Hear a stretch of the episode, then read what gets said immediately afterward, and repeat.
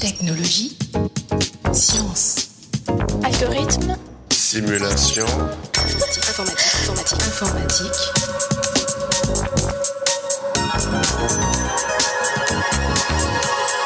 Tech- tech- Technologie. Chers auditeurs, bienvenue dans ce 46e épisode du podcast Interstice. Aujourd'hui, nous allons parler du logiciel libre et de son intérêt en tant qu'objet de recherche. Pour en discuter, nous recevons Julia Laval, directrice de recherche INRIA à Paris-Rocancourt. Julia Laval, bonjour. Bonjour. Avant de rentrer dans le vif du sujet, pouvez-vous nous rappeler ce qu'on entend par logiciel libre? Le logiciel libre, c'est un logiciel qui est distribué avec son code source. Et en général, l'idée, c'est que tout le monde peut étudier le code pour contribuer à son développement. Il y a aussi une question de vérification. Alors, on peut aussi étudier le code pour être sûr de ce que ça fait. Et est-ce qu'il y a des idées reçues sur le logiciel libre? Une idée reçue du logiciel libre est que ce- c'est fait par des gens qui font ça dans, dans leur temps libre. Et comme ça, c'est peut-être pas de très bonne qualité parce qu'on ne sait rien sur ces gens. Et ça peut être vrai, sur certains logiciels, mais sur des logiciels comme Linux ou Firefox, etc. Ils ont vraiment des gens de très bonne qualité qui travaillent dessus et ils ont en place des, mécanismes de contrôle de code, etc. Alors en général, euh, la qualité du code est très très bien, peut-être parfois meilleure. euh, que la qualité du code d'une boîte qui est euh, un truc fermé, euh, parce qu'avec le logiciel libre, on peut profiter des, des contributions dans- partout dans le monde. Oui, d'ailleurs, le logiciel libre connaît depuis plusieurs années maintenant une croissance rapide sur le plan scientifique et plus particulièrement dans le domaine de la recherche. Quel peut être l'intérêt pour les chercheurs de développer leur logiciel sous licence libre par rapport à un logiciel propriétaire? Pour les chercheurs, il y a deux questions. Il y a une question qui est le développement de logiciels et après sa distribution comme logiciel libre. A aussi la question d'étudier le logiciel libre comme un objet de recherche. Dans le premier cas, l'intérêt, c'est que ça permet à tout le monde d'accéder aux résultats de recherche. Ça permet aussi euh, aux chercheurs d'avoir un vrai impact. Et euh, assez souvent, dans la recherche, on n'a pas les moyens de faire un, produit euh, parfait. Et on aussi pas les moyens de le faire maintenir pendant euh, plein d'années. Avec le logiciel libre, on distribue les sources. Si d'autres personnes s'intéressent au logiciel, il y a d'autres personnes qui peuvent contribuer à son développement, son amélioration. Et aussi, on, assure la pérennité du logiciel parce que les, les sources sont disponibles et d'autres personnes peuvent les reprendre après. Vous dites qu'on n'a pas les moyens de faire un produit parfait, mais pour quelle raison? Dans la recherche, le, le but, c'est de produire des nouvelles idées et de réaliser ces idées, de voir ce que ça donne. Mais pour avoir un outil qui est vraiment utilisable facilement par des gens qui ne savent rien sur le domaine, il faut euh, beaucoup d'ingénierie euh, pour que les interfaces soient jolies, pour qu'elles soient compréhensibles, etc. Et souvent, dans le domaine de la recherche, on n'a pas trop intérêt à s'investir dans, dans ça. Et donc le logiciel libre en tant qu'objet de recherche? Ah, en tant qu'objet de recherche, c'est une, chose très intéressante parce que avec le logiciel libre, on a euh, l'accès à tout l'historique du développement, on a accès aux, développeurs, on peut discuter avec eux, on peut voir exactement quels sont leurs problèmes. Euh, il n'y a pas de secret parce que l'objet qu'ils produisent euh, est disponible pour tout le monde. Et comme chercheur, on peut acquérir des informations des développeurs sur plein de choses dans le processus de développement. Après, on peut, sans aucun souci, à faire des papiers dessus et, faire des outils qui répondent à, à ses besoins. C'est comme les biologistes, ils regardent les plantes et moi, je regarde les logiciels libres. Les entreprises et même les administrations, comme le montre une circulaire récente, s'intéressent de plus en plus au logiciel libre. Pourquoi cet engouement selon vous? Bon, le logiciel libre permet de acquérir des logiciels de très grande qualité sans un coût excessif. Par exemple, euh, toute entreprise a besoin d'un système d'exploitation, d'un éditeur de, de, de code, d'un- navigateur web et de plein d'autres outils, les trucs pour le réseau, gestion de réseau, gestion de backup, etc. Et souvent, l'entreprise n'est pas spécialiste dans ce domaine. Et avec le logiciel libre, ils peuvent euh, récupérer des logiciels de très bonne qualité à, à petit prix au début. Par exemple, dans l'historique, il y a Google. Euh, Google, on, le connaît comme un en- engin de recherche euh, et leur technologie, c'est les, euh, les algorithmes pour trouver des réponses à des requêtes parmi énormément de données.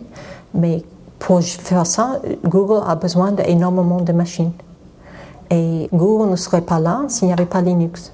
parce qu'il faut un système d'exploitation pour tourner sur ces milliers de machines.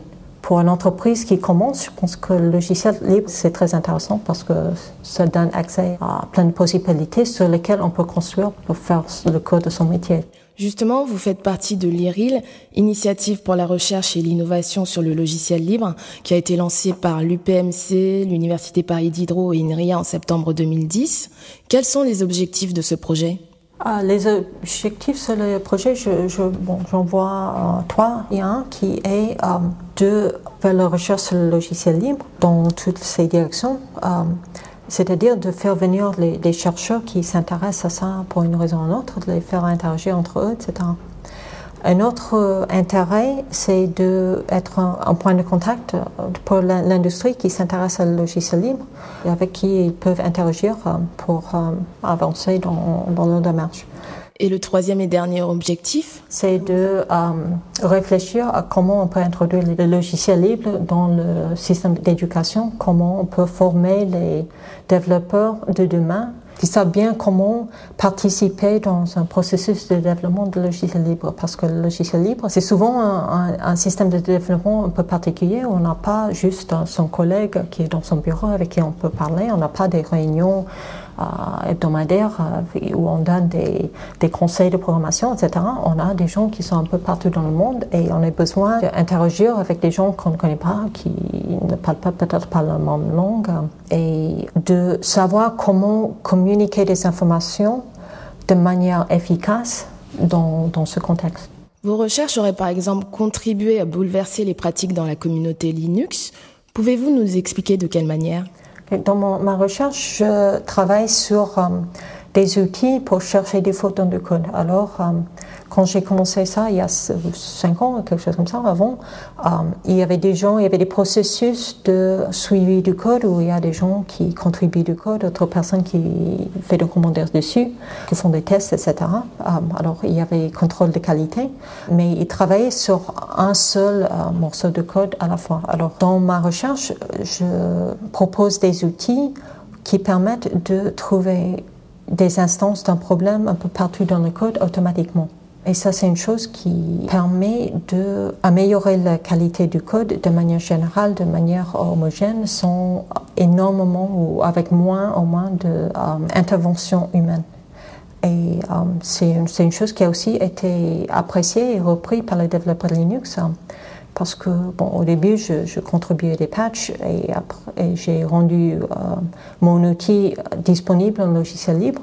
Ah, mais après, un certain temps, on a été invité pour intégrer les, scripts pour utiliser notre outil dans les codes sources de Linux. Comme ça, tous les développeurs Linux peuvent facilement utiliser les scripts qui vont avec notre outil pour euh, vérifier la qualité de leur code.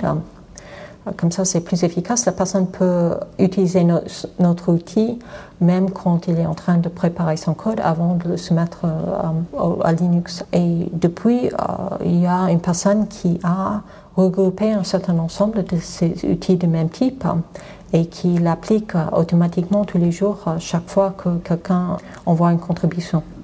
Pour finir, que faudrait-il selon vous pour que le logiciel libre se généralise dans la recherche? Je pense que pour que ça se généralise dans la recherche, c'est que c'est il faut euh, montrer aux chercheurs quel est l'intérêt de distribuer le logiciel, par exemple, comme logiciel libre. Et je pense qu'une chose qui manque euh, dans plusieurs domaines, dans la recherche en informatique, c'est l'exigence de pouvoir reproduire euh, des résultats. Alors actuellement, il y a souvent des gens qui diffusent leurs résultats, mais ils ne diffusent pas les moyens de reproduire les résultats. Ou parce qu'ils veulent le garder comme secret pour qu'ils puissent le commercialiser après, ou parce qu'ils n'ont pas les moyens de rendre disponible quelque chose qui est propre, qui est accessible, etc. Mais ça, c'est un grand problème pour la recherche parce que ça veut dire que c'est difficile pour quelqu'un qui propose une meilleure solution après d'être convaincant que sa solution est meilleure parce que s'il ne peut pas comparer directement avec des solutions qui existent. Alors, je pense que le logiciel libre, c'est une chose qui est très intéressante pour résoudre ce problème Parce que d'un côté, c'est un moyen de valoriser la distribution d'un logiciel. Je pense que c'est bien vu d'avoir distribué son logiciel comme logiciel libre. Les gens commencent à comprendre ce que ça veut dire, que ça peut avoir un impact, que d'autres personnes peuvent l'utiliser, etc. Et en même temps, il y a les communautés scientifiques qui commencent à mettre de plus en plus d'accent sur l'importance de reproduction de résultats. Et comme ça, ça va dans le bon sens pour tout le monde. Julia Laval, merci d'avoir accepté cet entretien.